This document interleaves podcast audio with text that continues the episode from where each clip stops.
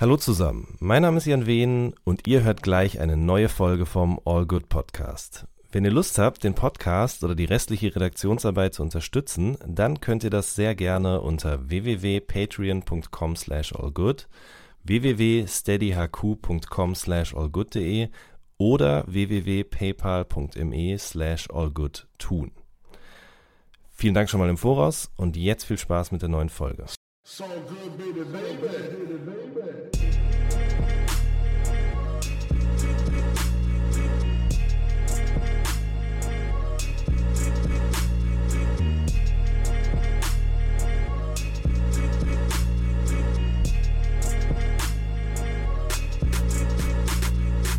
Hallo zusammen, mein Name ist Jan Wehn und ihr hört eine neue Folge vom All Good Podcast. Ich bin heute zusammengeschaltet mit einem jungen Mann, der vor einigen Wochen sein neues Album Shibuya Crossing herausgebracht hat. Die Rede ist von Yuse Yu. Ich grüße dich, Yuse. Hi, guten Tag, Tag, Tag, Tag. So, wir haben ein paar technische Probleme gerade äh, gelöst und überstanden, weil wir nicht an ein und demselben Ort sind und hoffen, dass jetzt alles funktioniert. Aber ich bin sehr guter Dinge. Ja, ähm, ich, ich, habe mich ein bisschen vorbereitet und meine Vorbereitung umfasste auch, dass ich äh, Kolja von der Antilopengang äh, gefragt habe, was ich dich denn mal fragen könnte. Nicht, weil ich nicht wusste, was ich dich fragen soll, sondern weil ich dachte, dass der bestimmt irgendetwas in petto hat, ähm, womit wir das Gespräch beginnen könnten. Lass mich und raten, er, ich, äh, ich, wenn ich tippen müsste, ich weiß, dass es das nicht ist, aber er hat irgendwas. Stell ihm mal eine Frage über Ilmatic. Das und würde man fast denken, wenn man den Nicht das Album von Nas, sondern den Rapper von 3P. Koljas Alltime Lieblingsthema über Ilmatic aka Costa reden. Ja, da habe ich auf jeden Fall ähm, mit ihm, da habe ich seinen Softspot gefunden in der letzten Folge. Das stimmt, aber es hat tatsächlich gar nichts damit zu tun, sondern die Frage, die ich dir stellen sollte, lautet nämlich, ob es dein Ernst ist, dass das breite Seite-Album gut war. Das ist überhaupt nicht mein Ernst. Das breite Seite-Album ist, wenn man ehrlich ist, ganz furchtbar. Ähm, aber ich habe eine, sag ich mal, irrationale Beziehung zu breite Seite, weil breite Seite nämlich, ähm, der Ingo, glaube ich, kommt aus meiner Heimatstadt Kirchheim unter Tech. Und es ist jetzt nicht so, dass da unglaublich viele Rapper herkommen und deshalb habe ich vielleicht einfach ein etwas weicheres Verständnis von Qualität, wenn es um breite Seite geht. breite Seite, also da muss man wirklich sagen, das ist reine Nostalgie. Breite Seite war mit mein erstes Rap-Konzert, was ich je erlebt habe. Aha das muss so Mitte der 90er gewesen sein, im Jugendhaus Linde in Kirchheim unter Tech. Und da haben dann halt ein paar äh, Local Rapper gespielt. Also da musst du dir vorstellen, da war ich halt dann so 14 oder 15 mhm. und die waren wahrscheinlich so 20 oder so, also oder 19. Also auch so aus meiner heutigen Sicht totale Teenager, ne? Aber natürlich fand ich die damals unglaublich cool und die hatten so einen Hit. Also damals hatte man ja nicht so viel raus als Untergrundband, da hatte man maximal mal so eine Kassette oder so. Mhm. Und die hatten irgend so einen Hit, der ging immer so heiß wie die Hölle, kalt wie Mr. Freeze, brennt oder erfriert. hat wie, das ist halt so, so krasser 90er Jahre Rap. Die haben ja auch diesen Rap gefahren, wo du nicht so richtig, ähm, wo die nicht so richtig krass äh, so geflowt haben. Die haben so dieses breite Seite, stehe an deiner Seite, keine Scheiße und so. Ja, das diesen, stimmt. Die haben so ein bisschen gerappt wie Ju von den massiven Tönen. So haben die gerappt. Ja, ich habe neulich mal äh, mit irgendjemandem darüber gesprochen, über die massiven und derjenige meinte, dass die massiven Töne immer Einwurf-Rap gemacht haben. Dieses Junge und so. Und das hat sich ja so ein bisschen auch auf den ganzen Rap-Stil übertragen. Und das, ich hatte auch das Gefühl, dass viele Leute aus Stuttgart und Umgebung da irgendwie äh, mitgemacht haben bei dem. Ey, ähm, alle, haben, alle ne? haben sich daran orientiert. Ich meine, die massiven Töne waren mit Abstand die beste Rap-Crew aus Stuttgart. Die haben ja damals so mit diesem, ähm, gerade Vasi ne, und äh, seinen mhm. Beats und so, die haben halt die, das Qualitätslevel nochmal ganz schön die Latte ziemlich hochgelegt gehabt. Und ähm, ja, also ich meine, man muss sich ja immer klar machen, wann das war. Das war halt vor 20 Jahren, ne? Also mhm. Das, das da war halt das Niveau halt noch ein anderes. So, du beurteilst ja jetzt Franz Beckenbauer auch nicht mehr danach, wie er jetzt spielen würde, sondern zu seiner Zeit war er halt der King. Aber Richtig. Und die Massiven Kaiser. waren auf jeden Fall, stimmt, genau, der Kaiser war. Aber die Massiven waren auf jeden Fall diejenigen, die da nochmal eine ganz neue Zeitrechnung in Sachen Beats, aber ich glaube auch in der Vortragsweise irgendwie ähm, ja, eröffnet haben, sozusagen dem Publikum. Oder auch anderen äh, Rappern, die das dann eben übernommen haben. Ja, ich meine, muss sich ja klar machen, dass äh, ein Großteil, also 90 Prozent der Rapper in Deutschland zu der Zeit, als die Kopfnicker gemacht haben, noch so gerappt hat, die Reime, die fließen, ich möchte gern schießen, sie lesen diesen Diedel, Diedel, Diedel, Diedel. Also, so haben ja Leute gerappt damals. Und dann kamen halt die massiven Töne und die fingen einfach mal an mit ein brandneuer Joint von den massiven ist im Umlauf. 33, ein Drittel Umdrehungen auf. 90 Beats pro Minute, gute Ware wird nie umgetauscht was man jetzt heute als so einen ziemlich standardnormalen Rap-Skill oder so Style mhm. ansehen würde, mhm. das hat ja, das, so haben damals halt nur Amis gerappt. Und, ähm, und in Deutschland haben halt Leute noch so gerappt, wie fettes Brot auf die Definition von Fett. Also nichts gegen diesen Song, ich liebe den, der ist gut, aber Absolut, der, ja. der ist halt in seiner Zeit gefangen. So. Und das die Beats, die Beats auf, ähm, auf Kopfnicker, die, die würdest du heute, kannst du heute noch picken. Also den Beat von Kopfnicker, von dem ersten Song, ich würde mhm. den nehmen. Mhm. Wenn, ich, wenn mir jemand den anbietet, den nehme ich. Absolut. Auf jeden Fall, ja. Da sind übrigens viele, äh, ich weiß gar nicht, was ein Lot sagen darf, aber auf dem äh, Album sind auf jeden Fall ein paar äh, Songs vom Rocky-Soundtrack irgendwie verwurstet worden. Welche genau, das sage ich jetzt nicht, aber das, äh, wenn man bei Who Sampled vorbeischaut, dann findet man das auf jeden Fall heraus. Das ähm, wusste ich hingegen nicht. Ja, das wusste ja. ich auch nicht, das hat äh, Mel Beats mir erzählt. Und dann äh, haben wir zusammen uns da mal durchgehört. Das war sehr interessant. Ähm, ja, hast du die Platte denn damals in Echtzeit sozusagen mitbekommen und gekauft? Also ich glaube, die kam ja 96 raus. Ich habe die 1997 gekauft. Also da war die schon ein bisschen raus, aber da war da, damals war ja eine Platte, die ein halbes Jahr alt war, jetzt noch nicht ähm, noch nicht wie heute so oh von gestern, mhm. sondern eine Platte, die ein halbes Jahr alt war, konnte man durchaus noch äh, als aktuell bezeichnen. Und ähm, ich habe die 1997 im Soundshop gekauft. In diesem Soundshop hat sogar Chovy damals aufgelegt. Also ich war da auch mega starstruck. Ich war da super der Teenager. Mhm. Und äh, ich habe die damals auf CD da gekauft. Ich habe die CD auch noch, die ist ganz schön abgewetzt. Diese Platte ist der Grund, warum ich rappe. Ist das wirklich so? Das wusste ich gar nicht. Ich, wir sind jetzt so dahin gekommen. Ach krass, okay. Ja. Naja, ich meine, das war ja meine Gegend. Also ich yeah. habe ja im Großraum Stuttgart gewohnt als Teenager und ähm, Natürlich habe ich irgendwie Rap gehört und Fanta 4 und Fettes Brot und ähm, was es halt so gab. Auch Stieber Twins kamen dann irgendwann um die Ecke. Das war sogar ein bisschen später als Massive Töne. Aber ähm, dieses Album war so, das habe ich gehört und da ging für mich äh, die Sonne auf. Das war für mich die beste Musik der Welt. Ich kann das bis heute von vorne bis hinten äh, durchrappen. Sogar hatten meine letzten Alben, also jetzt vor Shibuya Crossing, Angst mhm. und Arme und äh, übertreibt nicht deine Rolle, hatten unter anderem deshalb elf Songs, weil ähm, Kopfnicker elf Songs hat.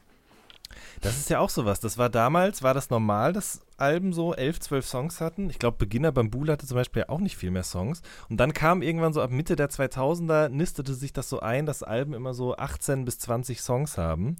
Und äh, weil man so in die Masse ging, dann eben auch viel Schrott mit drauf war. Aber ich finde diese elf Songs unglaublich kompakt und gut. Bei Stieber Twins Fenster zum Hof war es ja genau das Gleiche. Das war ja auch, glaube ich, nur zehn Songs. Das sind eher, glaube ich, nur zehn. Das sind ja. zehn und so, ein Re äh, und so ein Skit auch noch oder so ja, ein Intro. Eher eine also erweiterte also so EP wahrscheinlich. Ja, so richtige Songs sind, sind wahrscheinlich sogar nur neun oder so oder zehn.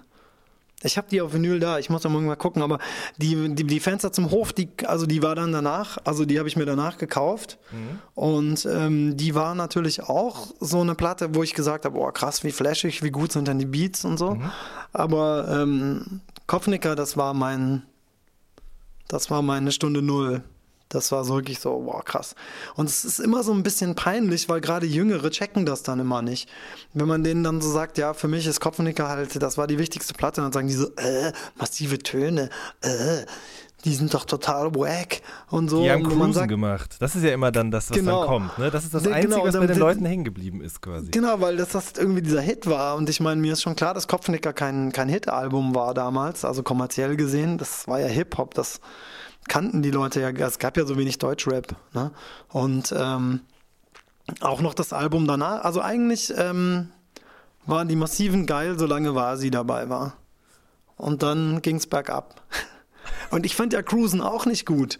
Ne? Also mhm.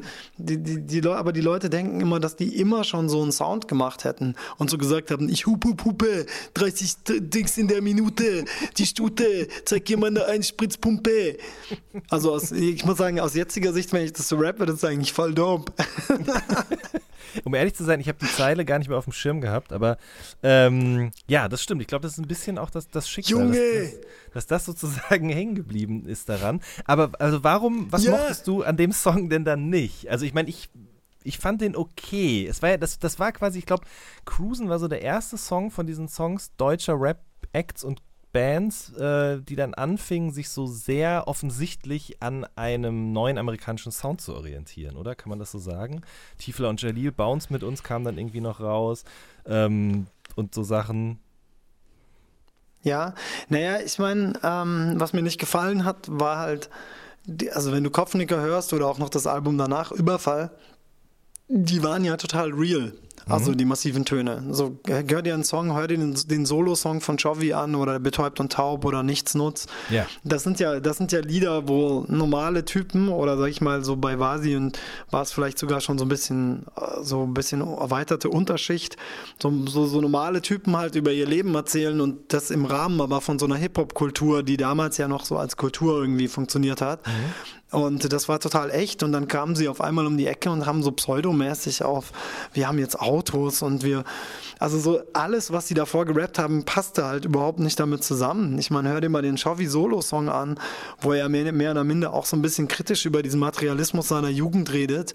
Und dann kommt er irgendwie so ein paar Jahre später und das Wichtigste ist, dass er einen teuren Wagen hat. Also das ist doch ein Widerspruch in sich. Also das ja, kann, konnte Sicherheit. mir ja nicht gefallen.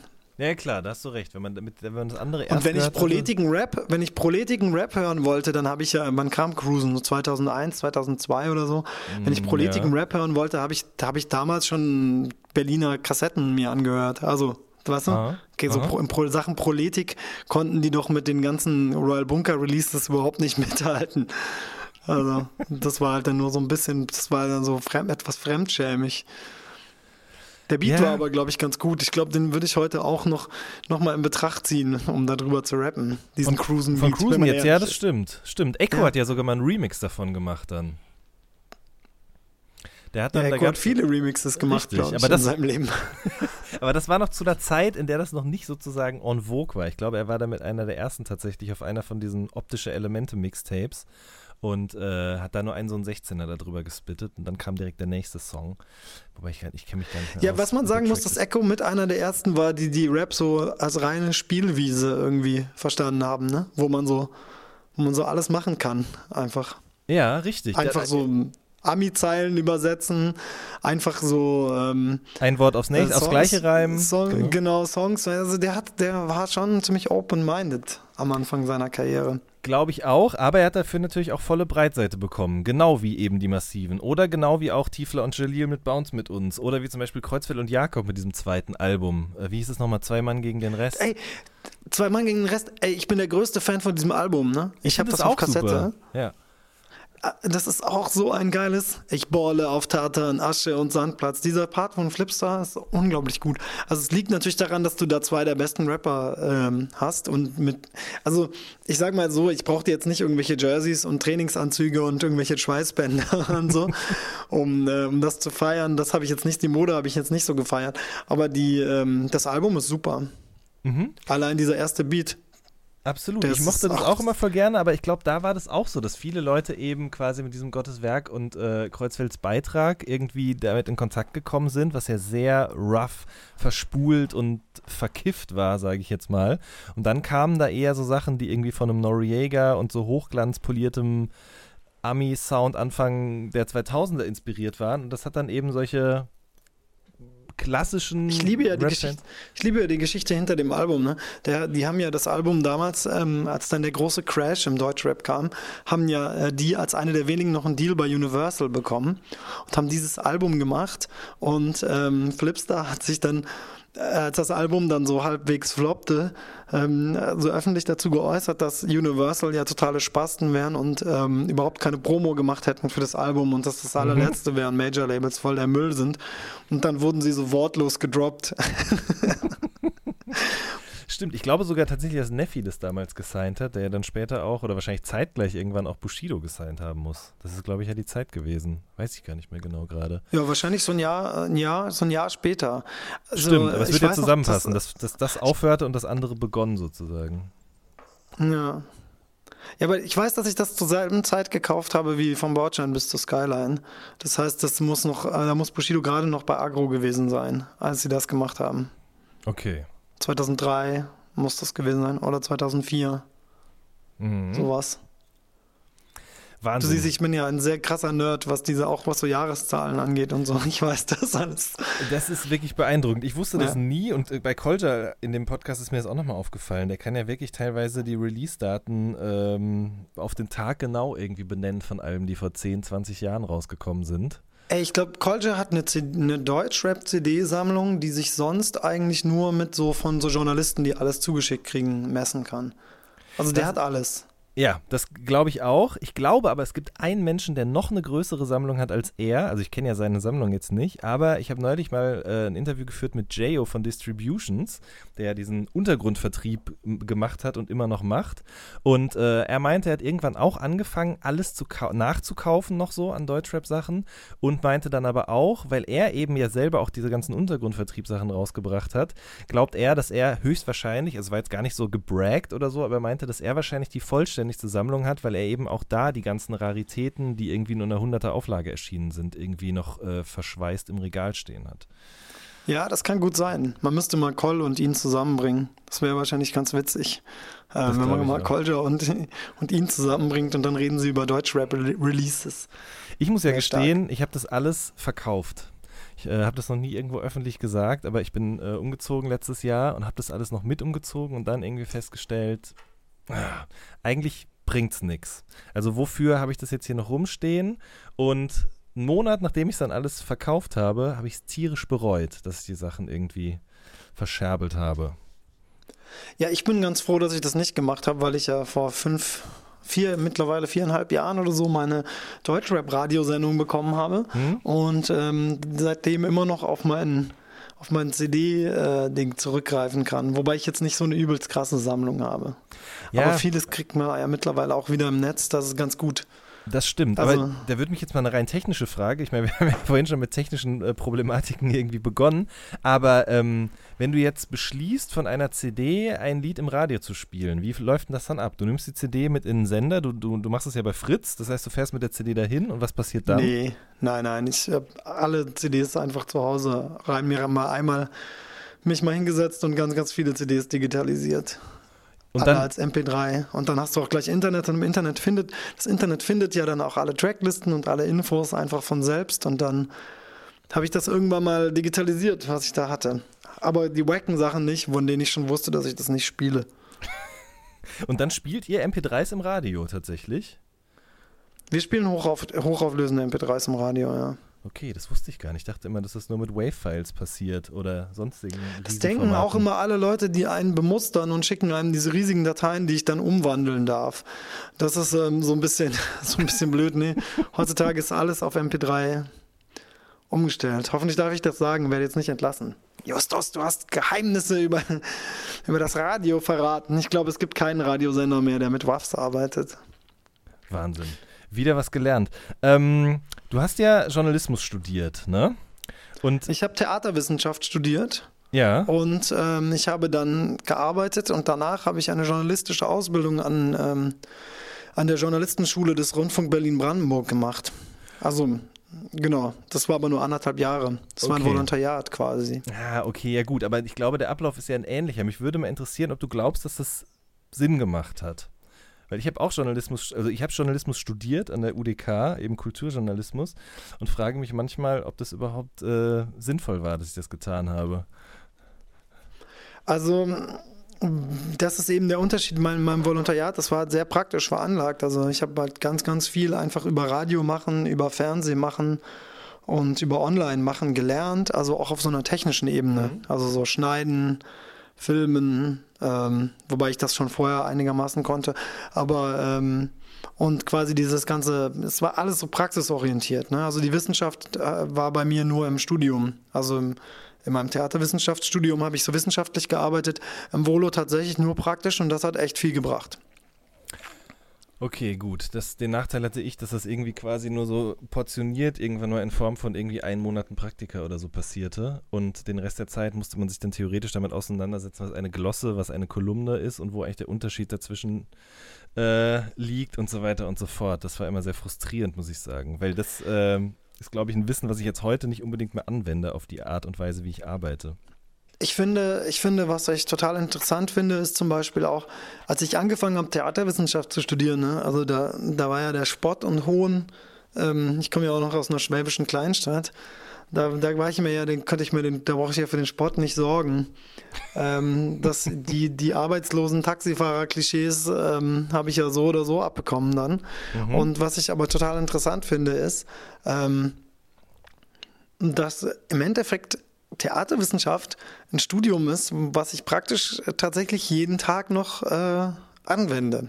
Also hör dir mal den Song ähm, Bordertown von meinem Album an. Das ist mhm. ganz, ganz klassisch nach dramaturgischen Techniken und Maßstäben und so geschrieben. Mhm. Also es war im Endeffekt ähm, beruflich, also ich glaube, jemand, der BWL studiert, nutzt sein Wissen weniger im Alltag als ich. Ah, okay, ja, verstehe. Also bei allem, was ich tue, ähm, ist ähm, sich klar zu machen, wie Dramaturgie, wie, wie Narrative funktionieren und solche Sachen, das zu wissen. Also das heißt nicht nur, weil du das weißt, dass du das dann gut machst, mhm. aber ähm, es heißt, dass du grundsätzlich, ähm, wenn du an schwierigen Punkten bist oder dich fragst, wie du etwas machen sollst, mhm. das dann weißt. Also ich habe ja auch jahrelang als Drehbuchautor gearbeitet und das ja. war ein, ein unschätzbar, ein Wissen von unschätzbarem Wert. da wollte Fall. ich nämlich jetzt gerade auch darauf hinleiten dann eben, ähm, weil du ja als Drehbuchautor zum Beispiel für K11 Kommissare im Einsatz gearbeitet hast. Ne? Wie ist das zustande gekommen? Also ich habe äh, mein Studium abgeschlossen und ähm, wie jeder gute geisteswissenschaftliche Penner, Magisterstudent, habe ich mir keine Gedanken darüber gemacht, was, was eigentlich danach mhm. kommt. Und äh, saß dann so da und habe gedacht, na, ähm, das wäre relativ dumm. Also ich, viele Leute haben so gesagt, ja, ich habe ein abgeschlossenes Studium, ich bewerbe mich nicht mehr für ein Praktikum und so. Habe ich gesagt, ja, das ist aber halt eine dumme Einstellung, weil die, als ob irgendwen in, in unseren Branchen interessiert, ob, ob was du studiert hast. So, mhm. und das interessiert doch, das juckt doch keinen Arsch. Du musst halt Praxiserfahrung mitbringen. Da habe ich gesagt, naja, dann fange ich halt nochmal von null an und dann mache ich halt irgendwo ein Praktikum. Da habe ich mich umgeguckt, was es da so, was da so ging in München, wo ich damals gelebt habe. Und da gab es ja einige Medienunternehmen. Und ähm, dann, äh, dann habe ich mich da beworben und dann habe ich gesehen, oh, Praktikum als Drehbuchautor. Habe ich gedacht, klingt cool. Ähm, habe ich mich da beworben und mich da durchgesetzt. Es war aber auch nicht so leicht. Also ich musste dann da auch hin und also in dieses Praktikum haben sich auch so 60 Leute beworben oder so. Und wie hast du es dann geschafft, dich durchzusetzen? Musste man dann quasi so einen so, so Mini-Plot schreiben oder wie lief das? Die haben mich mal eingeladen zum Plotten. Also, dass man sich zusammensetzt und eine Geschichte überlegt fürs Format. Mhm. Und ähm, ich hatte sehr viele Ideen und ich musste aber sehr, sehr schnell in diesem Plot-Ding feststellen, dass ich gar keine Ahnung von TV-Produktion hatte, weil ich immer so Ideen hatte und die meinten dann so, ja, ja, das ist eine gute Idee, aber das ist überhaupt nicht im Budget. Also ich glaube, die Leute machen, denken immer, das Fernsehen kann alles. Also mhm. ich so mit, mit Mitte 20 dachte auch, das Fernsehen kann alles und die Budgets seien viel höher, aber die Budgets sind mini. also alle Leute denken immer, ähm, dass das Fernsehen so krass ist und so. Das ist, ich habe zum Beispiel eine ganz simple Idee gehabt, die, die, involvierte aber halt so ein Sportflugzeug. Mhm. Da haben sie mir schnell den Zahn gezogen und haben gesagt, also ein Sportflugzeug, das ist nicht drin bei uns im Dreh. Okay. Also so. nicht mal ein Passagierflugzeug, ja. ne, sondern so eine ja. Cessna oder so. Da muss yeah. man sich einfach klar machen, wie, wie eng getaktet diese Geld. Also ich weiß doch, dass ganz oft Leute zu mir kamen. Ähm, überhaupt, wenn du Drehbuchautor bist, erst machen sich alle über dich lustig, dass du fürs Privatfernsehen schreibst. Das ist der mhm. erste Schritt. Dann merken die ganzen anderen Leute, dass ihre Jobs scheiße sind. Und dann fragen sie, wie man denn an diesen Job kommt, wenn sie dann hören, wie viel Geld man da verdient. Und dann sage ich, naja, also ich kam über ein Praktikum und dann meinten die alle, ich kann das auch. Ähm, dann habe ich gemeint, okay, was hast du studiert? Okay, Germanistik, gut, vielleicht kannst du das auch. Äh, erzähl mal deinen Plot, den du machen wolltest. Und dann meinen sie, ja, also ich habe so eine verrückte Geschichte gehört. Und dann haben sie mir irgendeine Geschichte erzählt, die war total langweilig, die war nicht geeignet für das Format und ähm, die hatte keine Dramaturgie. Da habe ich gesagt, ja, und wie würdest du denn jetzt mit dieser Grundidee, weil du musst die Geschichte, weißt du, du kannst ja eine Grundidee nehmen und das kannst du dann immer ein Krimi draus machen. Also es war ja so ein Krimi-Format. Ja. Du kannst aus jeder Scheißidee einen Krimi machen. Weißt du, du musst nur, das ist nur der, das Thema ist nur der Anstoß. Also du brauchst nur so einen Stein des Anstoßes. However, ähm, die, die hatten dann immer gar keine Ahnung. Also die wollten dann immer so, ja, und dann so und dann so. Dann meine ich, ja, aber wie, wo ist denn die Figurenpsychologie? Ja, der ist ein Psychopath. Ich gemeint, ja, das ist halt eine scheiß Begründung. Also das, das befriedigt Leute nicht, wenn sie, wenn weirdes Zeug passiert und dann am Ende ist weird einfach einer der Täter. Das ist nicht in deren Lebensrealität. Aber die Leute wussten das immer besser. Aber sie haben es, also es ist wirklich, es war wirklich immer wieder, es war immer dasselbe. Also erstmal haha dann, oh ja, mm, jetzt stelle ich fest, mein Job in der Buchhaltung nervt mich. Ich möchte auch gerne Drehbuchautor sein. Dann, dann meinen sie so, ja, Privatfernsehen ist ja so dumm, das kann ja jeder. Und ähm, dann haben sie es versucht. Viele haben sich dann auch irgendwo beworben und haben es halt nie hingekriegt. Mhm weil es halt dann doch nicht so leicht war. Ich will auch nicht sagen, dass es total schwer ist. Ne? Also ich bin mir sicher, dass ein kreativer Mensch, wenn er sich reinfuchst, das schon kann. Aber ich sag mal, ich hatte ja ein Studium der Dramaturgie und mich schon mit dem Drehbuchschreiben an sich befasst und äh, dann hatte ich auch noch das Praktikum gemacht und, und da war davor schon ganz lange Songs und so geschrieben. Ähm, ich glaube, dass das dann schon hilft. Aber klar, es gibt sicherlich auch Leute, die das von 0 auf 100 können. Mhm. Aber ich hatte das Gefühl, dass jeder der Meinung war, er könnte es von 0 auf 100. Ja, aber ich glaube auch, dass es mehr ist als einfach nur irgendwie drei Zeilen und äh, zwei Dialoge schreiben. So. Ähm, na, es ist halt so, wie wenn, wenn du halt sagst, naja, du bist was, Fotograf von Beruf. Ja, das kann ich auch. Weil ich habe auch eine Kamera und wenn ich da auch drauf drücke, dann gibt es auch ein Bild. Jo, aber das hat dann keinen goldenen Schnitt oder irgendwie die falsche Belichtung oder sonst irgendwas. Ja, und es fehlt vielleicht einfach die Idee. Vielleicht ist ein Fotograf halt doch ein kreativer Typ. Ein guter Fotograf. Ein schlechter ja, wahrscheinlich nicht. Das stimmt. Ich frage auch deshalb so dezidiert danach, weil ich äh, großer Fan von der Serie Love bin, die es auf Netflix gibt, äh, wo einer der Protagonisten eben an einem Set als äh, Lehrer arbeitet für eine Schauspielerin, für eine Kinderschauspielerin, die in einer Serie mitspielt. Und ähm, aber eigentlich auch sehr gerne Drehbuch Drehbuchschreiber wäre und äh, immer versucht, in dieses Team für diese Serie mit reinzukommen. Und äh, es wurde auch mal in einer Folge gezeigt, wie eben so eine, wie so, ein, wie so eine Folge geschrieben wird. Und das würde mich jetzt nochmal interessieren tatsächlich. Also ihr habt euch dann getroffen und wie habt ihr dann eben an einer so einer Episode gearbeitet? Also für gewöhnlich lief das so. Also äh, du wurdest als Autor eingekauft. Viele Leute haben gedacht, das wären echte Fälle, was ich auch nach wie vor, wo ich so gedacht habe, okay, du hast das nie angeschaut, oder? Das ist so absurd. Ähm, nee, also du, du hast eine Idee, ne? Aber du hast meistens nicht eine Idee, sondern das muss ja auch der Sender will das ja muss das ja auch haben wollen. Ne? Also ich habe ja nicht für Sat 1 gearbeitet, ich habe für eine Produktionsfirma gearbeitet, die wiederum für Sat 1 das produziert hat. Mhm. Das heißt, ähm, was, was man sich klar machen muss, ist, man braucht erstmal Ideen. Also du brauchst erstmal Grundideen, die du in zwei, drei Sätzen erklären kannst. Also, was weiß ich, ähm, die Polizei findet ein Video von, auf, auf Handys von Kindern, wo so ein Kind gemobbt wird die ganze Zeit, aber sie finden dieses Mobbing-Video bei dem im Handy von einem anderen Kind, was tot ist. Und ähm, dann müssen sie nachgehen, ob der Gemobbte ihn vielleicht umgebracht hat oder war alles doch ganz anders oder mhm. so. Ne? Und dann hast du so ein Grundthema. Ne? Mhm. Also dieses, dieses, also diese Folge gibt's, die habe ich tatsächlich geschrieben. Ähm, äh, quasi, wo es um diese Videos auf Pausenhöfen gibt, diese Gewaltvideos mhm. auf Pausenhöfen. Das ging damals, als ich das geschrieben habe, gerade krass durch die Medien, yeah. dass Kinder sich gegenseitig so andere verprügeln und das filmen mit Handys. So.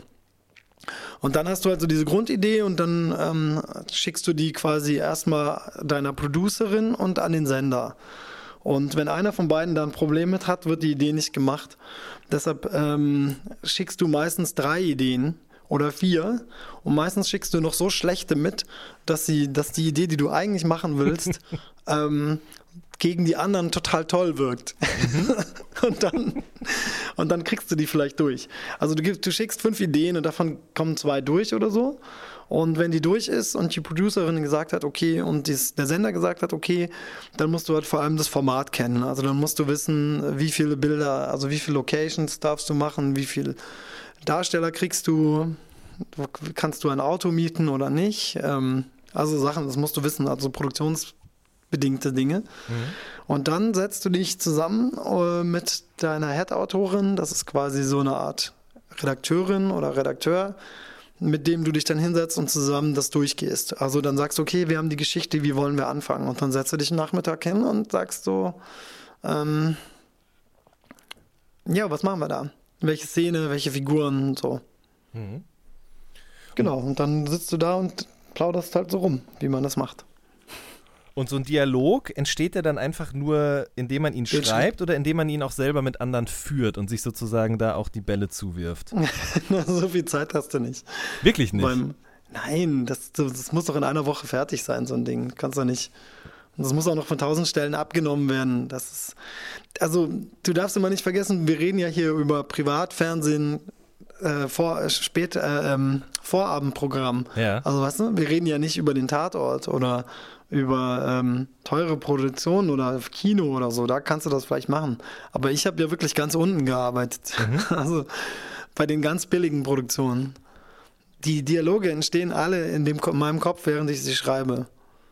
Okay, ohne jemand anders auch, ne? Also die Aha. mit dem beim Plotten mit der Head-Autorin, da legst du nur die Szenen, den Szenenablauf und was passiert fest. Die mhm. Dialoge mhm. habe ich dann danach geschrieben. Wahnsinn. Einfach so, einfach aus dem Nichts mhm. raus. Ich stelle mir dann einfach die Figuren vor und wie die miteinander reden würden und welche, ich weiß ja, welche Infos drin sein müssen. Mhm. Und dann baller ich die so raus. Ich habe da wirklich im Dialog nicht zweimal nachgedacht. Ich habe mich da hingesetzt und bam, bam, bam, bam, bam, bam. Sonst lohnt sich das nicht.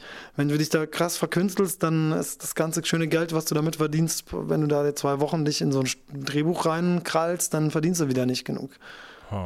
Ist das schwierig, dass dann sozusagen, also ich meine, wir wissen ja beide, ich meine, das ist der Grund, warum du jetzt ja auch hier in diesem Podcast zu Gast bist, weil du gerade ein neues Album gemacht hast, weil du davor auch schon viel Musik gemacht hast, Songs schreibst, dich eben sozusagen kreativ ergehst und dann muss man da sozusagen eben auf Durchzug schalten und das einfach runterrattern. Ist das schwierig, sich dann sozusagen da so selber zu limitieren und gar nicht groß darauf zu achten, dass das auch wirklich in Anführungsstrichen schön wird? Hm, das ist so ein bisschen, ich war beim Drehbuchschreiben wie Young Horn. Das ähm, muss einfach sitzen auf, auf, auf eine Eins. Zack. Ja. Ich fand, ich fand meine Dialoge nicht so schlecht. Ich, ich ähm, also guck mal, die Leute gucken halt immer diese Sendung und sehen, wie schlecht die ist. Ne? Ähm, ich verstehe das auch schon, dass man dann sagt, so an Müll und dann, dass man dann auch aufs Drehbuch schließt. Aber ähm, guck mal, du kannst auch ein Drehbuch von den Cohen-Brüdern nehmen, wenn du halt Laiendarsteller, die eigentlich im Hauptberuf Sparkassenangestellte sind, das sprechen lässt, dann klingt's halt immer scheiße. Ja. Also du brauchst halt Schauspieler, diese Serien werden aber nicht von Schauspielern gespielt. Also das heißt, in meinem Kopf habe ich voll die Tarantino-Dialoge geschrieben. Also wenn die halt irgendwie äh, dann jemand Geiles gesprochen hätte, wären die auch geiler gewesen. Die wären nicht gewesen wie bei Tarantino und auch nicht wie bei den Coen-Brüdern. Ähm, das will ich mir nicht anmaßen, aber die wären, hätten das jetzt, hätte das jetzt so ein Tatort-Produktionsbudget gehabt. Also bei Tatort, denke ich, habe ich oft gedacht, so, boah, sind die Dialoge schlecht geschrieben. So redet doch niemand. Mhm. Äh, guck mal, mhm. zum Beispiel, nimm mal ein simples Beispiel beim Drehbuchautor. Ne? Also niemand, also man benutzt immer den Perfekt, wenn man im echten Leben redet. Aber es gibt so alte Drehbuchautoren, die schreiben halt wie so ein Buch die Sachen. Also, ähm, wenn ich dich jetzt frage, Jan, was hast du gestern gemacht? Nun, ich ging in die Kantine, dort traf ich meinen alten Genossen so und so. So redet mhm. doch niemand. Mhm. In Wirklichkeit redest du so, naja, ich bin, ne, so zum Perfekt, ich bin in die Kantine gegangen, da habe ich dann äh, Joe getroffen, weiß nicht, ob du ihn kennst, so redet man doch. Ja. Ne? Und wenn du so Tatort-Drehbücher schreibst, da sagen die so, wo waren sie gestern zwischen 12 und 13 Uhr? Nun, äh, erst warf ich einen Blick in die Zeitung, äh, dann ging ich zum Fernsehapparat. Allein? Nun ja, allein. So redet doch niemand. Mhm. Aber bei so einem Tatort-Drehbuch geht das halt voll durch und du merkst nicht, dass es scheiße ist, weil die deutschen Schauspieler so gut sind, weil die so teuer, weil der Tatort sich die besten äh, kaufen kann, dass, es, dass die das halt so sprechen, dass es natürlich wirkt. Weil das sind halt Leute, die können auch Shakespeare sprechen, dass es natürlich wirkt. Ja. So. Ähm, und beim, beim, bei K11 ist halt umgekehrt. Da hast du halt die Sparkassenangestellte Jenny aus Buxtehude und die, der gibst du halt einen Dialog, wo sie nur sagen muss, ja, ehrlich gesagt hat es voll Spaß gemacht. Und sie sagt, ja, ehrlich gesagt hat es voll Spaß gemacht. Und du denkst so, oh, wie kann man diesen Satz so sprechen? Klar, aber, aber ich habe auch irgendwann aufgehört, mir die Folgen anzu anzugucken. also das, das ärgert einen dann irgendwann. Ich wollte gerade sagen, dass irgendwann hält man das ja dann kaum noch aus und ärgert sich darüber dann. Das stimmt. Ähm, ich habe irgendwie 80 Drehbücher dafür geschrieben. Ich habe nicht alle 80 gesehen. Also. Und worin unterschied sich dann das, was du danach gemacht hast bei der Mädchengang? War das im Grunde das Gleiche? Ja, ich weiß, dass das auf Wikipedia, da steht jetzt auch, dass ich für die Mädchengang gearbeitet habe. Ja. Also du musst dir das klar machen, die, ich habe bei der Mädchengang gekündigt. Also ähm, das war so, ich war Drehbuchautor, dann habe ich meinen Job verloren, weil das Format K11 erstmal eingestellt ja. wurde. Das wurde dann später wieder angesetzt, dann war ich wieder da, aber erstmal wurde das eingestellt. Und dann war ich halt arbeitslos, ähm, weil wir alle quasi, unsere Verträge hingen an diesem Format. Mhm. Also wir konnten halt einfach entlassen werden quasi wenn das Format, also beziehungsweise wir, unsere Verträge waren so befristet, dass es halt immer nur für eine Staffel quasi war. Mhm. Und wenn Sat 1 gesagt hat, Schluss, dann war halt Schluss. Und nur die älteren Kollegen mit Kindern und so wurden dann in andere Formate übernommen und dazu gehörte ich halt nicht. Und dann wurde ich entlassen und dann habe ich mich halt einfach random beworben und das Einzige, was ich konnte, war fürs deutsche Privatfernsehen arbeiten. Und ähm, dann habe ich in, in Köln angefangen zu arbeiten bei einer Produktionsfirma, aber wusste gar nicht so richtig, was die machen. Und dann habe ich da vier Monate gearbeitet, aber ich habe schon nach zwei Monaten gekündigt. Also ich habe das dann noch zu Ende gearbeitet, meine mhm. Zeit da und die Kündigungsfrist quasi und dann bin ich nach Japan gezogen und bei der Mädchengang war es eine ganz andere Tasse Tee, weil K11 ist ein reines Fiction-Format, also das ist halt eine Serie, mhm. da tust du niemandem weh, also ja. die Leute, das ist halt anspruchslos, ein bisschen Groschenroman-mäßig.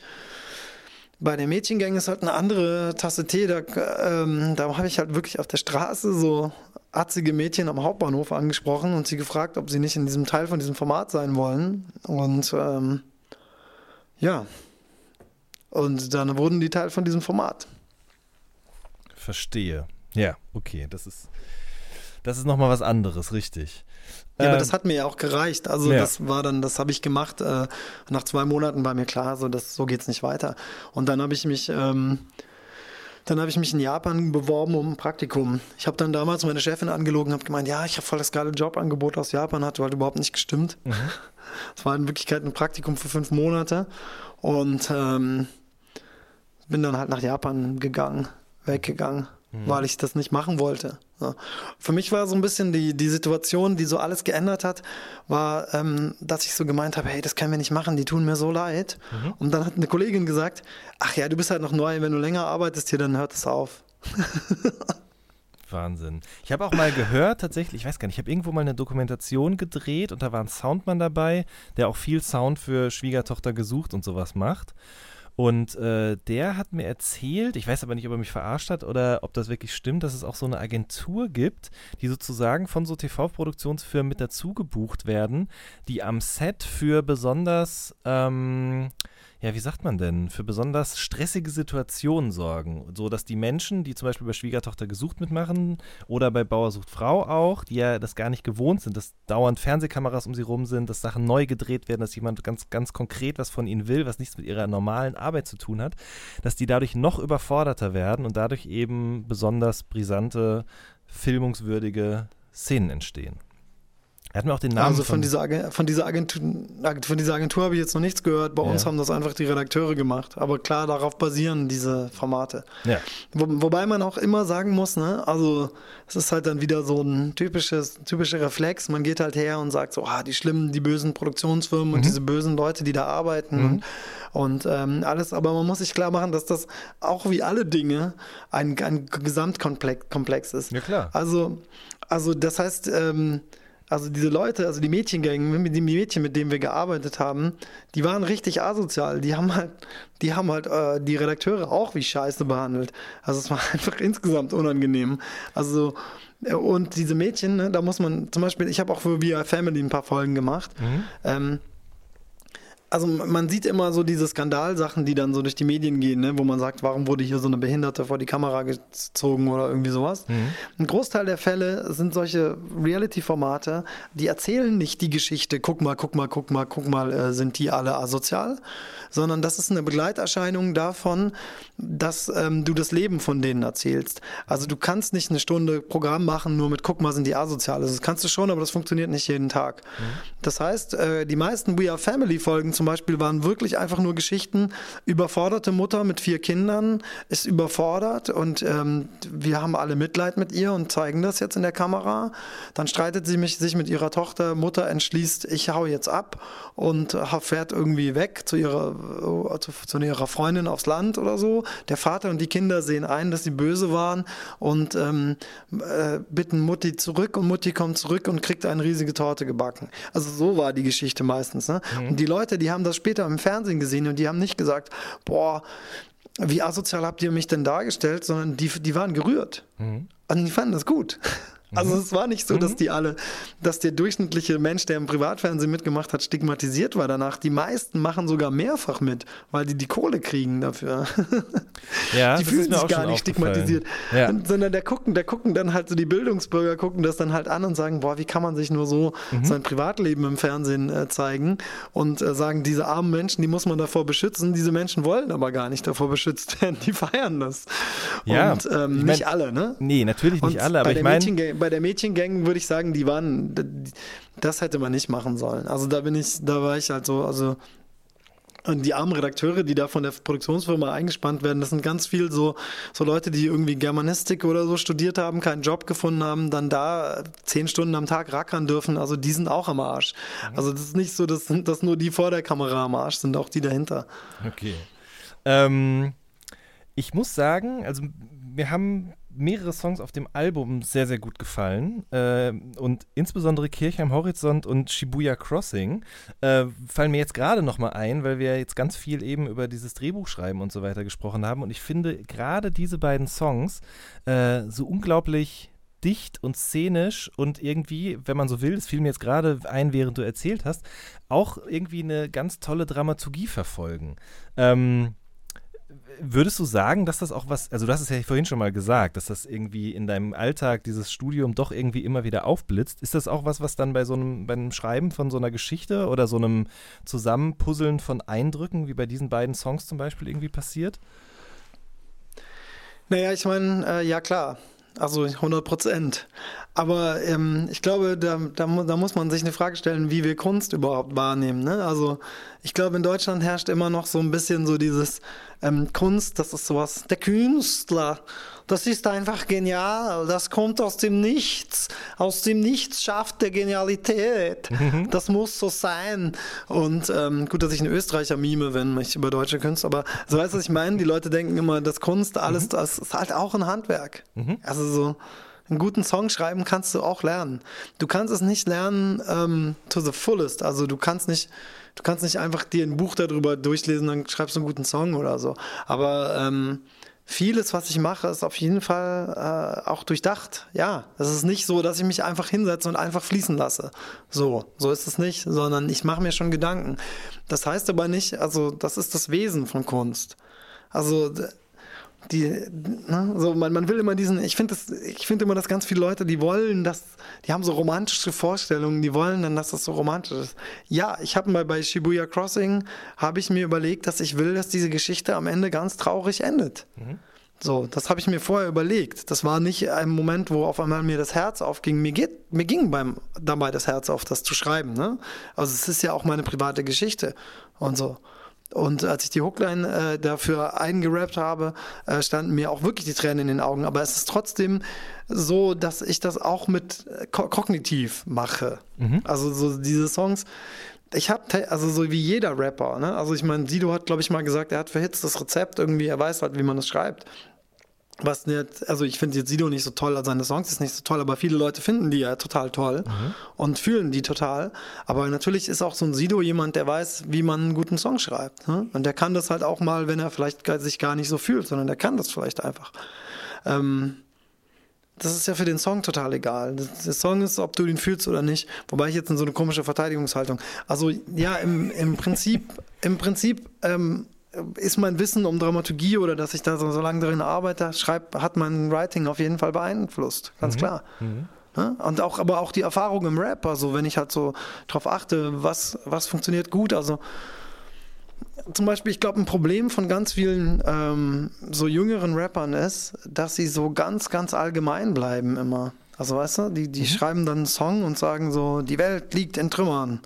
Und du denkst so, Ja, was denn nun? Also was liegt, was denn konkret? Ne? Mhm. Und wenn du aber schreibst, ähm, ich vergesse den Anblick nicht, wie, wie meine Schwester ähm, mit, äh, mit dem Schädelbasisbruch ähm, auf, der, auf dem Asphalt liegt, das rote Fahrrad neben. Also weißt du so, wo sind die Details? Also erzählen, erzähl doch eine Geschichte ähm, so, dass sie lebendig ist. Also dass man so denkt, ja, das habe ich schon mal erlebt. Aber weißt du, diese ganzen mhm. Sachen, diese ganzen Details aus Kirchheim oder aus Shibuya Crossing oder so, das ist alles echt. Mhm. Also das sind alles echte Szenen aus meinem Leben. Also mein Bruder hat, äh, ich manchmal verändere ich Sachen. Also zum Beispiel mein Bruder hat nicht immer die Hand auf meine Schulter gelegt, sondern der, der hatte so die Eigenschaft, wenn wir durch Japan gelaufen sind, also durch die Städte, der musste mich ja, der war ja verantwortlich für mich, ja. ne? Weil ich war ja klein. Der musste halt auf mich achten, weil der war ja sechs Jahre älter. Und der war ein Teenager und ich ein Kind. Und dann hat der immer seine Hand so um meinen Hals hinten gelegt. Also der, damit ich ihm nicht abhaue quasi. Mhm. Das, klang, das klang nur so martialisch. Deshalb wollte ich das nicht, äh, nicht rappen, weil das war nicht böse von ihm oder so. Das war schon nett und so. Das, das lag, war auch fast meine Schulter, also so hinten am Hals. Aber der, das war halt so seine Angewohnheit. Und ich musste daran denken. Da habe ich gedacht, das kann ich nicht rappen, weil mein Bruder legt die Hand um, legt die Hand um meinen Hals. Dann, dann denkt man, er will mich erwürgen. Ähm, und solche Sachen ändere ich dann. Yeah, aber, aber das sind trotzdem echte, echte Dinge. Das ist alles echt passiert, was da. Wann hast du denn da das erste Mal die Idee, diesen Song zu schreiben? Weil das sind ja schon Sachen, die extrem lange her sind und äh, dementsprechend hat man die Bilder ja auch, aber manchmal verdrängt man so Sachen ja auch und dann kommen die erst später wieder nach oben und oder man, man sucht nochmal gezielt danach oder fragt vielleicht auch seine Eltern oder seinen Bruder auch mal, weiß ich ja nicht genau. Also um die Frage aber nochmal vom Anfang zu wiederholen, wann hattest du das erste Mal die Idee, diesen Song zu schreiben? Mm, also ich hatte die Idee, ein Album zu schreiben, wo die drei Städte, äh, in denen ich aufgewachsen bin, eine Rolle spielen. Mhm. Also El Paso, Kirchheim und, äh, und Tokio. Mhm. Und ich habe mich halt, ähm, also das war diese Idee, die habe ich schon länger mit mir rumgetragen. Ich glaube, diese Idee gab es schon, bevor ich Angst und Amor gemacht habe. Nur ich hatte halt nicht, also ich sag mal, so ein autobiografisches Album braucht auch Zeit. So, ich bin ja, war ja bis äh, jetzt vor einem Jahr voll berufstätig und habe nebenbei die Platten gemacht. Mhm. Und äh, vor einem Jahr, als dann diese ganzen Touren mit Toni und Antilopengängen und so anstanden, habe ich halt für mich die Entscheidung getroffen, dass ich jetzt erstmal äh, das reduzieren muss, weil ich das halt einfach vom Arbeitsaufwand nicht mehr schaffe. Mhm. Also ich war einfach heillos überfordert. Bei, bei Angst und Amor war es schon so, dass ich eigentlich, ähm, da hatte ich halt schon die ganze Zeit so 12, 13 Stunden Tage, sieben Tage in die Woche. Weil die Leute denken immer, Musik bedeutet, du sitzt zu Hause und rappst da dann was ein und dann ist das fertig, aber das ist natürlich eine sehr naive Vorstellung davon, wie viel Arbeit das ist, ein Album zu machen. Und ähm, es ist ja sehr viel Arbeit und dann habe ich mich entschlossen, dass ich halt das mache und dann habe ich auch gedacht, dann kann ich auch dieses große Projekt ähm, Autobiografie mal angehen. Und dass das ein Song über meinen Bruder geworden ist, war einfach so, dass ich so gedacht habe, es ist doch total langweilig, einen Song über eine Stadt zu schreiben. Also wie viele Rapper haben das schon gemacht? Das ist doch lame. Mhm. Das gab es doch schon tausendmal. Klar, Tokio ist interessant und so. Und ich habe gedacht, was ist denn so die stärkste emotionale Erinnerung, die ich halt daran habe? Und ähm, ich habe dann so gedacht, ja, also was eigentlich in Tokio total krass war, war dieses Gefühl, so dieser Geborgenheit und dieses, dass die Welt einem offen steht. Und ähm, woher kam denn das? Das kam halt von meiner Familie und es kam auch sicherlich aus der Stadt, weil Tokio, es war einfach Ende der 80er, Anfang der 90er eine wahnsinnig sichere Stadt. Also weißt du, meine Eltern, meine Mutter hat gesagt, ja, geh raus spielen und fertig. Das war die größte Stadt der Welt und keinen hat es gejuckt, dass ich da irgendwie mit sechs Jahren alleine durch die Straßen geroamt bin. So, mhm. ne? Und ähm, da musste ich halt dran denken, dass halt damals, als ich ein Kind war, die Beziehung zu meinem Bruder so eng war und die heute so eingeschlafen ist. Und dann habe ich gedacht, ja, das also im Endeffekt war diese Zeit in Japan für mich ganz stark halt geprägt von meiner Familie, von meinem Bruder, mhm. weil ich mit dem auch ein Zimmer geteilt habe. Und dann habe ich gedacht, dann schreibe ich den, den schreibe ich halt über die Stadt anhand von meinem Bruder. So. Mhm. Und auch. Aber es dauert dann auch so ein bisschen. Das naja, ist dann eben nicht wie bei Young Huren, dass ich mich dann hinsetze und dann, sondern dann schreibst du mal eine Strophe und verwirfst wieder. Und also ich habe an dem Song sicherlich über Wochen hinweg äh, rumgeschrieben. Ja, und das ist dann eben nicht das mehr dieses... man gar nicht sagen, das ist total uncool heutzutage.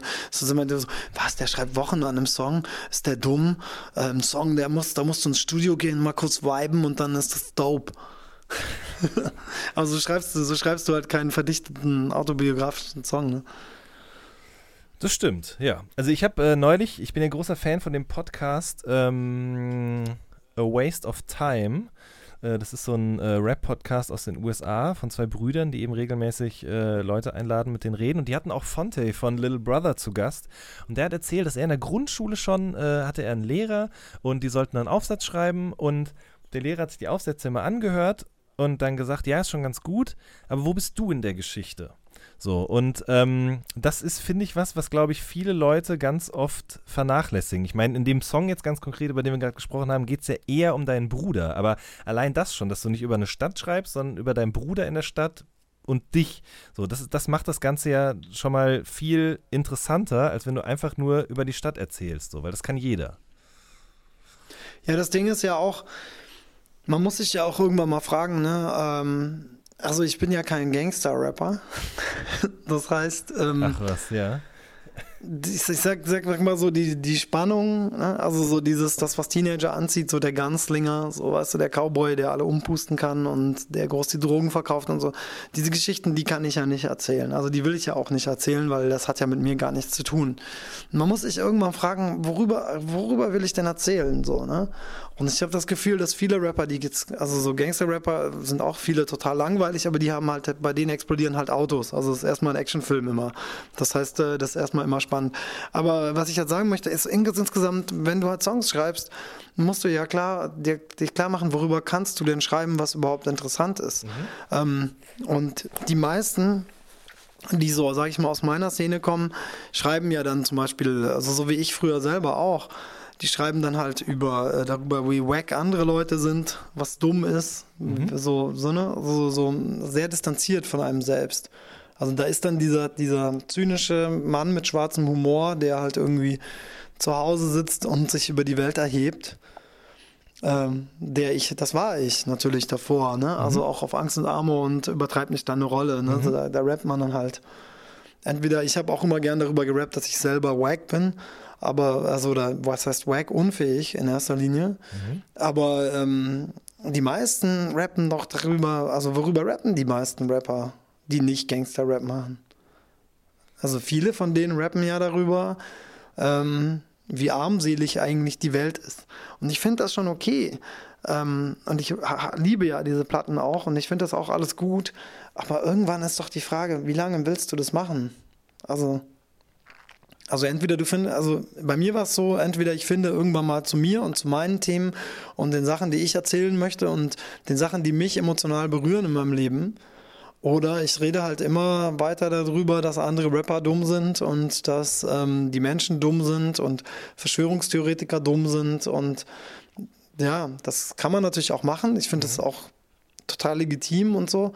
Aber wenn du halt selber mal irgendwann bei dir selber sein willst, dann ja, die, nur diese ganze Zeit irgendwelche anderen Leute da zu hassen, das, mhm. das macht dich krank auf Dauer. Das glaube ich auch. Ähm, aber wenn jetzt so, also weil du jetzt Jan Huren erwähnt hast, erwähne ich ihn jetzt auch noch mal kurz. Wenn der jetzt zum Beispiel so einen Song wie Sie schauen macht und der, der Song geht ja nur sehr kurz, ist übrigens eine interessante Beobachtung, die ich gemacht habe, dass Leute heute nicht mehr 3 Minuten 30 Schallgrenze machen, sondern manchmal auch nur noch 1 Minute 20. Ich glaube ja, weil dadurch die Zeit, die man den Song bei Spotify hören muss, damit der Klick gezählt wird, schneller rumgeht, äh, wird, dieser, wird das Songformat ja, so sozusagen. Monetäre verkürzt. Idee.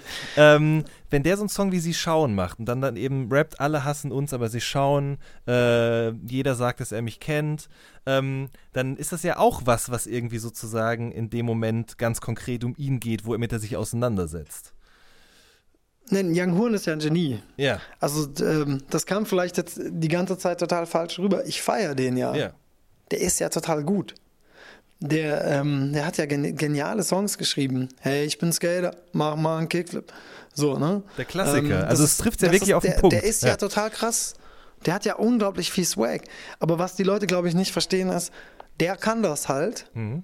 Aber nicht jeder kann das. Also es geht, Young Horn ist nicht gut, weil er einen Song in fünf Minuten schreibt. Young Horn ist gut, weil er so ein unfassbarer Arti-Typ ist, der halt so krasse Ideen irgendwie, wie Opernsänger oder so. Weißt du, der macht das halt einfach. Der ist halt insgesamt als, als Gesamtkunstwerk einfach krass. Mhm. Ich spiele den auch dauernd in meiner Sendung. Das kam wahrscheinlich jetzt immer falsch rüber, weil ich gemeint habe, der ist halt so ein Beispiel, so der, yeah. der ist halt quasi das, das, das Gegen, der Gegenentwurf zu dem, was ich mache, wenn es um die Arbeits, was die Arbeitsweise angeht. Aber der ist nicht der Gegenentwurf, was ich mache, wenn es um Emotionalität geht. Also mhm. der, ähm, der ist super. Nur, das machen halt alle. Also wenn jetzt alle denken, sie sind Young Huren, dann kriegen wir, also dann kommt halt Scheiße bei raus. Und die kriegen das ja dann auch nicht verbreitet. Aber ich habe das Gefühl, dass es halt sich irgendwann so eingebürgert hat, dass man so gesagt hat, ja, man muss halt möglichst viel in möglichst kurzer Zeit machen, wo ich so sage, das, das stimmt für manche Leute. Ne? Mhm. Also ich weiß nicht, vielleicht ist Young Huren auch gerade deshalb so gut, weil das immer nur Stream of Consciousness ist und der das halt kann. Und äh, wenn ich das machen würde, wäre das halt scheiße. Mhm. Ich könnte das halt nicht. Wir hatten ja, schon mal, halt. wir hatten ja schon mal diese Phase, in der äh, möglichst viele, möglichst kurzer Zeit geschrieben werden sollte auch. Ich erinnere mich noch dran, dass Savage irgendwann mal gesagt hat, er verkauft jetzt Verses für 500 Euro. 16 Zeilen. Ähm, das war ja so. Homie, das ist nichts, Homie. genau, weil es eben für ihn nichts war, sowas zu machen.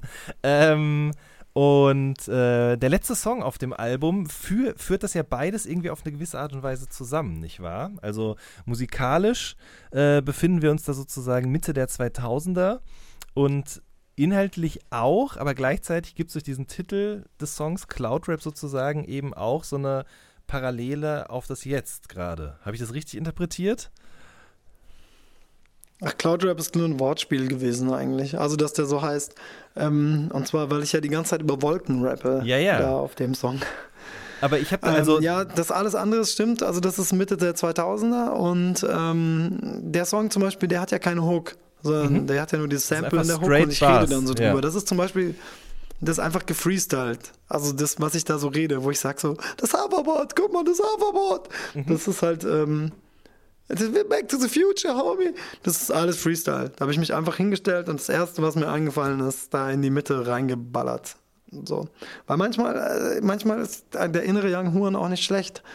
Ich sag nur, dass das als Gesamt, das, was ich glaube, was mich so insgesamt nervt, ist, wenn immer wieder irgendwelche Leute so Grundregeln festlegen wollen. Weißt du? Mhm. So, wenn sie so Regeln festlegen wollen. Ein Song muss an einem Tag entstehen, sonst ist er nicht gut. Wo man sagt so, Nein. Mhm. Mal so, mal so. Kann man einen Song zerdenken? Sicherlich. Kann man zu lange drum rumdoktern? Auch. Aber das heißt nicht, dass man nicht auch an einem Song ewig rumdoktert und der dann geil wird. Mhm. Also so die, die Leute immer mit ihren Kackregeln. Weißt du, das ist doch das Grundproblem von allen Rappern, das sind doch ihre eigenen dummen Regeln.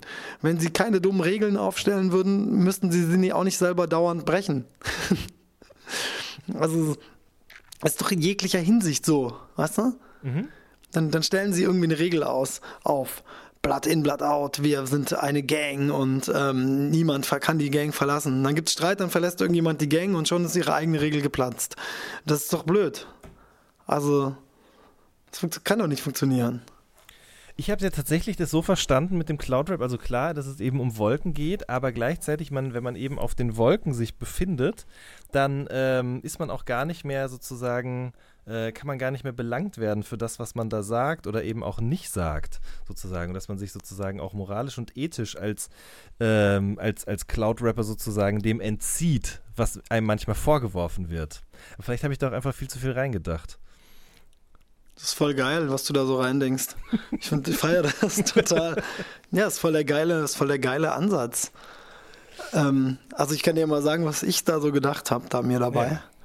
Ja. Ähm, ich habe, ich, du, so, sobald du ein Mensch bist, selbst wenn du so ein undergroundiger Rapper bist wie ich und so eigentlich gar nicht so eine krasse öffentliche Person, wird ja trotzdem, du kannst ja eigentlich nichts mehr machen, ohne dass irgendjemand eine saudumme Kackmeinung dazu hat. Mhm. Also, weißt du, so egal was passiert, es herrscht Hysterie. So. Ist mir auch vollkommen egal, ob das begründet ist oder nicht, sondern es herrscht immer gleiche Hysterie. Das ist so, du, du kriegst immer in Echtzeit mit, was die Idioten von dir denken, mhm. ähm, dass sie dich scheiße finden und was sie scheiße finden. Also selbst Leute, die dich gut finden, kritisieren dich dann so aus Prinzip im Internet. Vor kurzem hat irgendjemand auf Twitter geschrieben, ähm, äh, UZU rappt auf seinem neuen Album über seine Teenagerzeit. Hier ist das Problem von Deutschrap 2018. Dann habe ich so geschrieben, äh, habe ich ihm geantwortet, habe gesagt, du Hund, wo wohnst du? Ich ficke dich. Nein, Spaß. Hab ich nicht. Ich habe gesagt, ähm, was wolltest du denn gerne hören? Ähm, und dann meinte er, ja, von dir so gegenwärtiges. Dann meine ich, das, auf meinem Album sind neun gegenwärtige Songs oder acht. Mhm. Da sind acht Songs drauf, die drehen sich nur ums Heute. Die Verschwörungstheoretiker kriegen ihr Fett weg, die Hip-Hop-Szene, die Industrie, alle kriegen ihr Fett weg, ist alles da auf dem Album. Aber ähm, dann gehe ich einmal in einem anderen Song, rede ich mal über meine Kindheit und dann ist das ein Problem für Rap 2018. Wo ich mir so denke, wo, wo, lebst du denn eigentlich? Und dann, dann hat er gesagt, ja, ich, ich feiere dich ja eigentlich. Und ich so denke, und warum schreibst du dann im Internet, dass du das irgendwie scheiße findest? Also so, so, so ich habe manchmal das Gefühl, so, der, der, der kritische Mann, das ist ja ein, eine ganz wichtige Sache, ne? Also so, als kritischer Mann, da, da findet man ja gar nichts wirklich gut, sondern da ist man sich im Bewussten, die Welt ist immer im Argen. Ja. Und ähm, wenn du dann jetzt einen Kuchen kriegst und der Kuchen schmeckt Hammer, aber obendrauf sind, ähm, sind so Kirschen und mhm. du magst sie nicht, dann wirst du nicht schreiben, der Kuchen ist geil, sondern dann schreibst du, Wer auch immer auf die Idee gekommen ist, Kirschen auf diesen Kuchen zu tun, ist ein, es muss geisteskrank sein. Mhm. Und hast du irgendeine so negative Message rausgeblasen. Und ich denke mir so, ja, verstehe mich nicht falsch, ich kriege mehr, viel mehr positive Messages als negative. Ne? Also mir schreiben ganz viele Leute, dass die Songs sie krass berühren und so. Das ist alles ganz toll und ich feiere das auch. Mhm. Aber ich habe immer das Gefühl, dass, das, dass man manchmal so aus, auch so aus Prinzip, aus nichts dann ein Problem machen muss. Voll. Und, äh, also ich, ne, also, ich weiß genau, und, was du meinst, weil ich ja, das nämlich. Halt, nee, sag du erst bitte. Äh, nee, das, ist, das meine ich mit der Hysterie. Also man, man, man ist dann immer gleich hysterisch zu jedem Scheiß. Weißt du, ich gebe ein Interview, in dem ich, in dem Leute das angucken und die, sie stimmen mir 90 Prozent der Sachen zu, aber sie schreiben mir nicht, hey, gutes Interview, aber wie meinst du das und das, sondern sie schreiben, wie kannst du sagen das? Und dann habe ich wieder irgendwas gesagt, was sie halt irgendwie als weiß nicht, irgendwen verletzend sehen wollen und dann müssen sie mir aber das schreiben. ich mir so denke, dann schreiben sie mir so, so, so total krasse Begründungen, warum und ich denke so, hä?